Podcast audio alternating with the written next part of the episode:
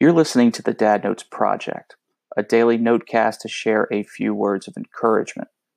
Here's today's message for August 30th Bloom where you are planted. Surround yourself with the right people. Surround yourself with people who support you, but also surround yourself with people who don't blindly support you. It's healthy to be told no or to tell someone you don't agree with them. Those who have people supporting them but challenging them are the ones who bloom. When you water them, your plants will bloom and grow. It's not healthy to be a yes man or a yes woman, or to not speak up when you know something isn't right. Those who have people supporting them but willfully following their authoritarian ways are the ones who wilt. When you don't water your plants, they wilt, turn brown, and eventually die. Do you want to bloom where you're planted?